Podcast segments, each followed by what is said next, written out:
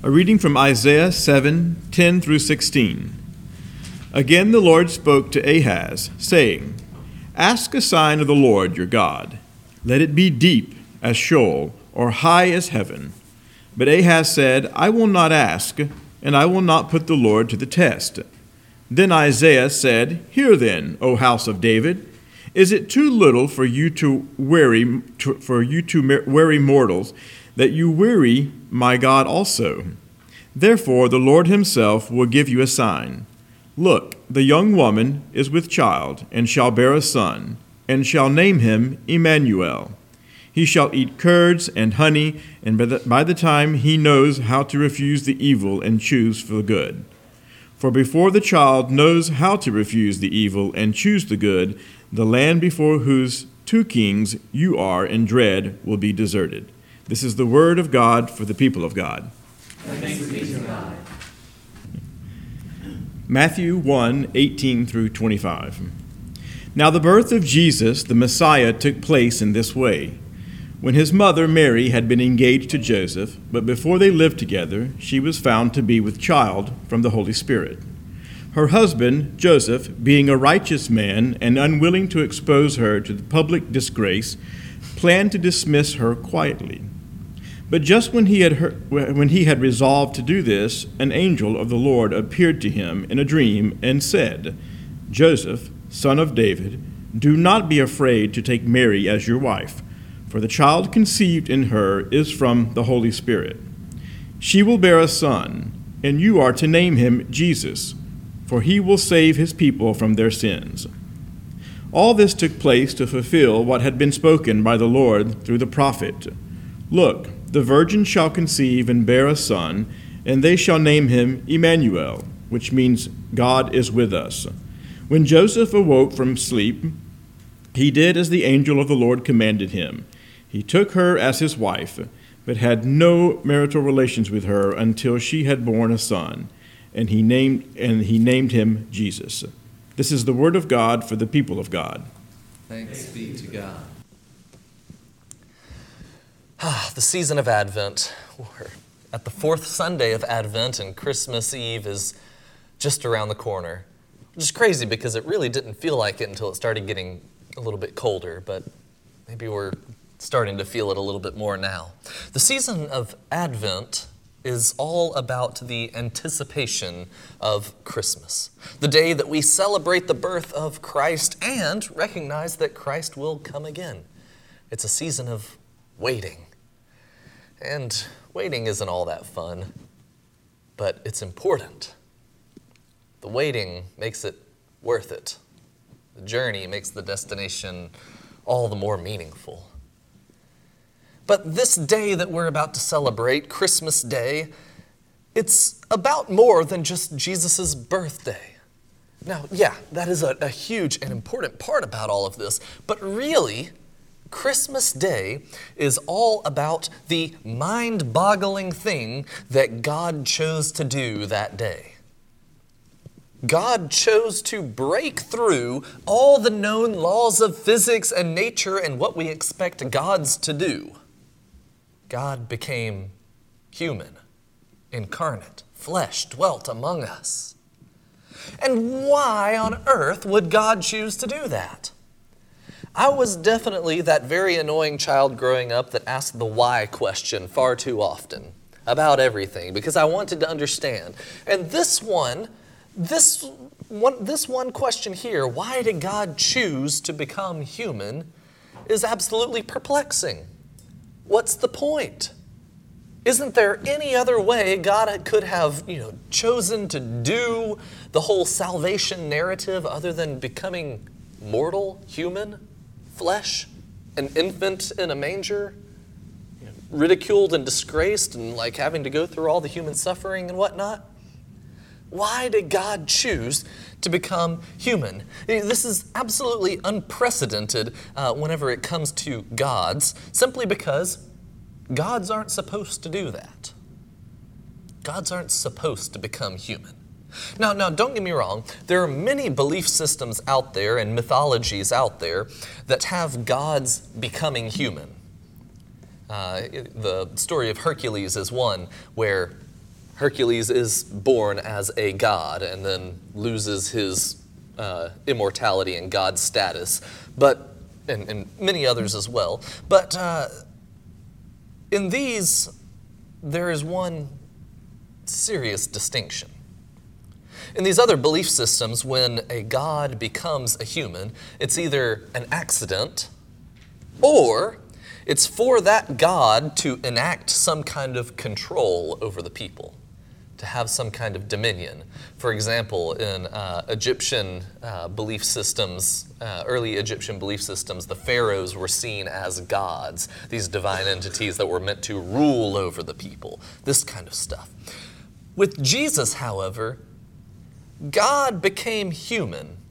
And, and so human, in fact, that God goes through the full human life cycle, like ch- being born like as an infant and like growing up. And, you know, nobody ever talks about like, what, what kind of hobbies did Jesus have? Or, you know, what was uh, Jesus' favorite snack growing up? Or, you know, like, what was puberty like and adolescence like for Jesus? Like, nobody ever talks about that stuff. We don't really get into all that. But God chose to go through the whole human life cycle for us.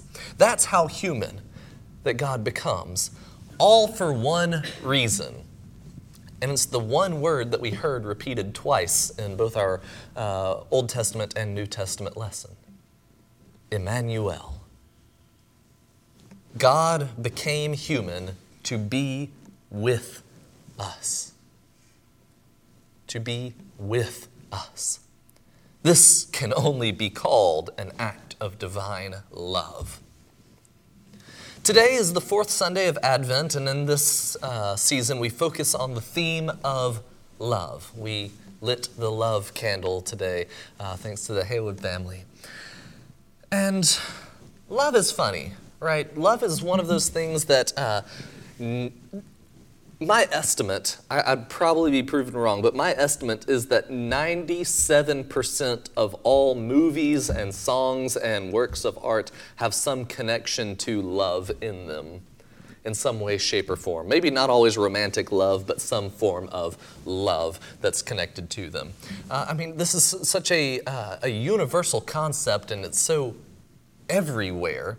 Uh, I mean, even, you know, McDonald's, one of the most uh, uh, common fast food chains in the world, uses the slogan, what is it? Yeah, I'm loving it. Love is, e- is so universal. It's even in our uh, in the language of those kind of chain institutions. We have a million different definitions for what love is. So, let's play a game with that. I want you to complete this sentence for me. Love is.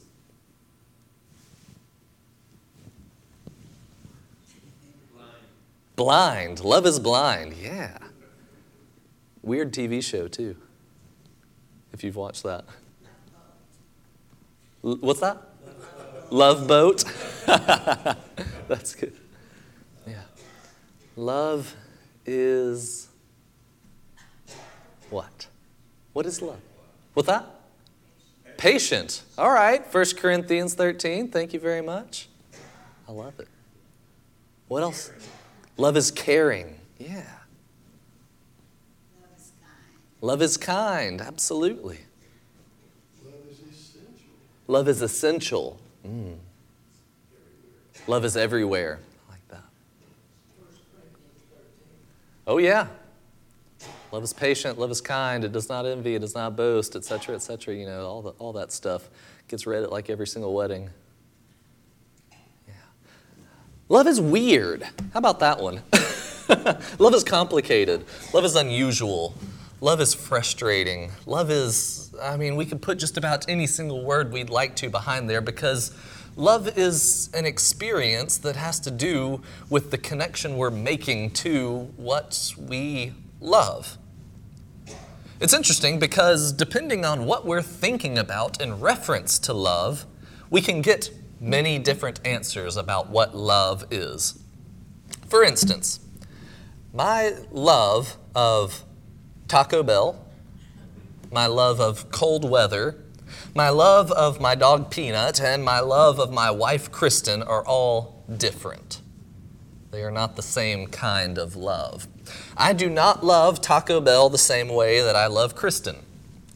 When she asks, and she does ask this on more than one occasion, which do you love more, Taco Bell or me? I respond, I love you both differently. yeah. it, uh, yeah, it's, it's, uh, it's not wise of me to respond that way, but, but this, is, this is the way that uh, love works. Whenever we have a different connection with something, our love for that is understood differently. And perhaps it would be better explained if we were more like the Greco Roman society and had various words for the kind of love that we experience. And we've talked about this before about the different words that uh, the Greco Roman civilization used for love. And it's debated, some of these words, if they're really related to love or not. But the examples are eros, which is passionate love, romantic love. There is philia, which is friendship, friendly love. There is of course, agape, which is the word we often use in, in church to describe selfless, universal, unconditional love. There's storge, which is familial love, uh, which is the kind of love that we have between family members. There is mania, which is obsessive love. That's what I experienced with Taco Bell. There is ludus, which is playful love, like puppy love. There is pragma, which is enduring, practical love. This is uh, what typically develops in a marriage or a long term bond becomes that. And then there's also philautia, which is self love. And this is not selfishness. Uh, philautia is uh, the kind of love of like self respect, having uh, care and concern for oneself, taking care of oneself. We can only love as effectively as we understand how to love ourselves. Uh, and there are a handful of others that could be tied in there, and some people would say some of those words don't belong in this at all. I mean, uh, the word ludus is actually Latin, not Greek. But anyway, I digress. Uh, if we were more in this kind of culture, we had these various words to describe the kind of love we're talking about, perhaps it wouldn't be such a uh, beaten up word, a word that gets so overused. But if we take a moment and consider love in all its different forms, love in all its different words and all its different concepts, we could possibly, arguably, debatably boil it down to one single concept connection. Love is being connected with another. And we see this particularly in uh, Gary Chapman's five love languages. If you've ever taken this uh, test, you can go online, just search Five Love Languages quiz. You can take this test, and what this test tells you is the way in which you receive uh, love the best, the way that you feel love from another person the best. There are five of them, and they are uh, quality time, spending time with that person, physical touch, connected, hugs, holding hands, stuff like that. Uh, words of affirmation, being encouraged, hearing good things. Uh, we also have um, giving gifts. We actually like give things to another person. And then, of course, acts of service, doing things for another. And in these five love languages, one thing that is uh, that remains essential is that none of them work. None of those five love languages even make any sense without connection. For instance, quality time. Quality time implies that there is some amount of time spent in connection with another. Even with self, if we want to continue with the philautia uh, definition, that is perfectly acceptable, but there is a connection there. Or if we want to look at physical touch, giving hugs, uh, sitting close to each other, uh, physical touch is my second love language, and I'm very much a kind of person who I like to lean against Kristen. It's just like how I feel connected, just leaning. She hates it, she gets claustrophobic from it. Yikes. uh, there's words of affirmation in which we tell another person, uh, we have this connection with them, we tell them about that connection and how it means to us. We have this uh, giving gifts implies that there is something to be given to another in that connection, and of course, acts of service for another. Connection is essential, is an essential definition of love. And when we define love as connection, we can see why it is, why it is so important that we celebrate Advent and Christmas. This is a time about how God chose to be with us, to have that connection with us. In both our Old and New Testament lessons today, we have the same name given to the Messiah Emmanuel, God with us. And to frame this a little bit more in love, I want to tell you about one of the most challenging times in my life. And challenging is relative, but I see this as one of the most. It was my first year of seminary. And it wasn't school that was challenging necessarily. I felt pretty well equipped for seminary. Uh, it wasn't. I'm not going to walk that way. I'm going to catch on fire. Uh, it, was, it wasn't the school that was challenging. It wasn't being in a new city that was challenging. It, uh, it wasn't you know, the making new friends that was challenging. Uh, what was challenging about my first year of seminary is that at the very beginning, Kristen and I got engaged. And we lived in two different cities. She lived in Montgomery, I lived in Atlanta, which isn't a crazy amount of time to get between the two two, two and a half hours uh, difference. But it was a whole time zone difference, as a whole state away, and we had other things going on. And being engaged to the person you love and not being able to be with them all the time is exhausting and horrible and sad. And during this time was actually uh, probably one of the most depressed I have ever gotten in my life. To the point where I ended up secluding myself in my room far too often, uh, where I rarely went out and did things. Uh, I had people who I could be friends with and who wanted to be friends with me, but I wouldn't reach out to them. I just became so depressed and so isolated because I wasn't uh, able to emphasize this meaningful connection. Now, Kristen and I tried many different ways to keep this connection up. Uh, we wrote letters to each other. We talked on the phone every single day. We were constantly texting each other. And of course, as often as we could, we went to visit one another. But I'll tell you what, that entire time of being engaged could never compare to the joy that came after our wedding. Our wedding day was, was great. Uh, it was a lot of fun, you know, all that sort of stuff. But afterwards, getting to be together all the time, getting to emphasize that connection all the time, it put everything else into perspective about how important connection is when it comes to love. And this, I think, is something that we learn so innately within ourselves from such an early time. Whenever we're children, we develop that kind of connection with our families, with the people around us. As we're growing up, we develop those meaningful connections with our peers. And I think this is something that we glean thanks to the Holy Spirit. I know, very churchy thing to say. But I mean it. Thanks to the Holy Spirit, we glean this understanding that love requires connection and vice versa. And I think we understand this because that's how God has intended it. Because it was always God's plan to be with us. That perfect divine love would be with us. There's just something powerful about that connection. During this season of Advent, as we consider that God has chosen to be with us. We've been focusing on four themes each Sunday. The first Sunday was hope, the second, peace, the third, joy, and the fourth today, love. Each theme is what God incarnate in Jesus brings us. These are, as we call them, the real gifts of Christmas hope, peace, joy, and love.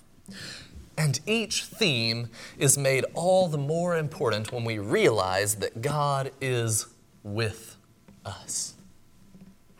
Our hope in Christ is one of patience and expectation that we will be with God from now and through eternity. Our peace in Christ reminds us that the presence of God in our lives restores all brokenness.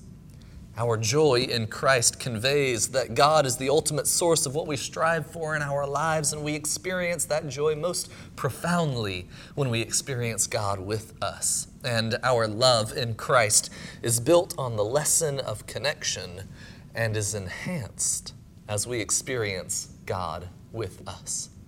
So, if there is one thing that we can glean leading up to Christmas, it is that connection is everything we need.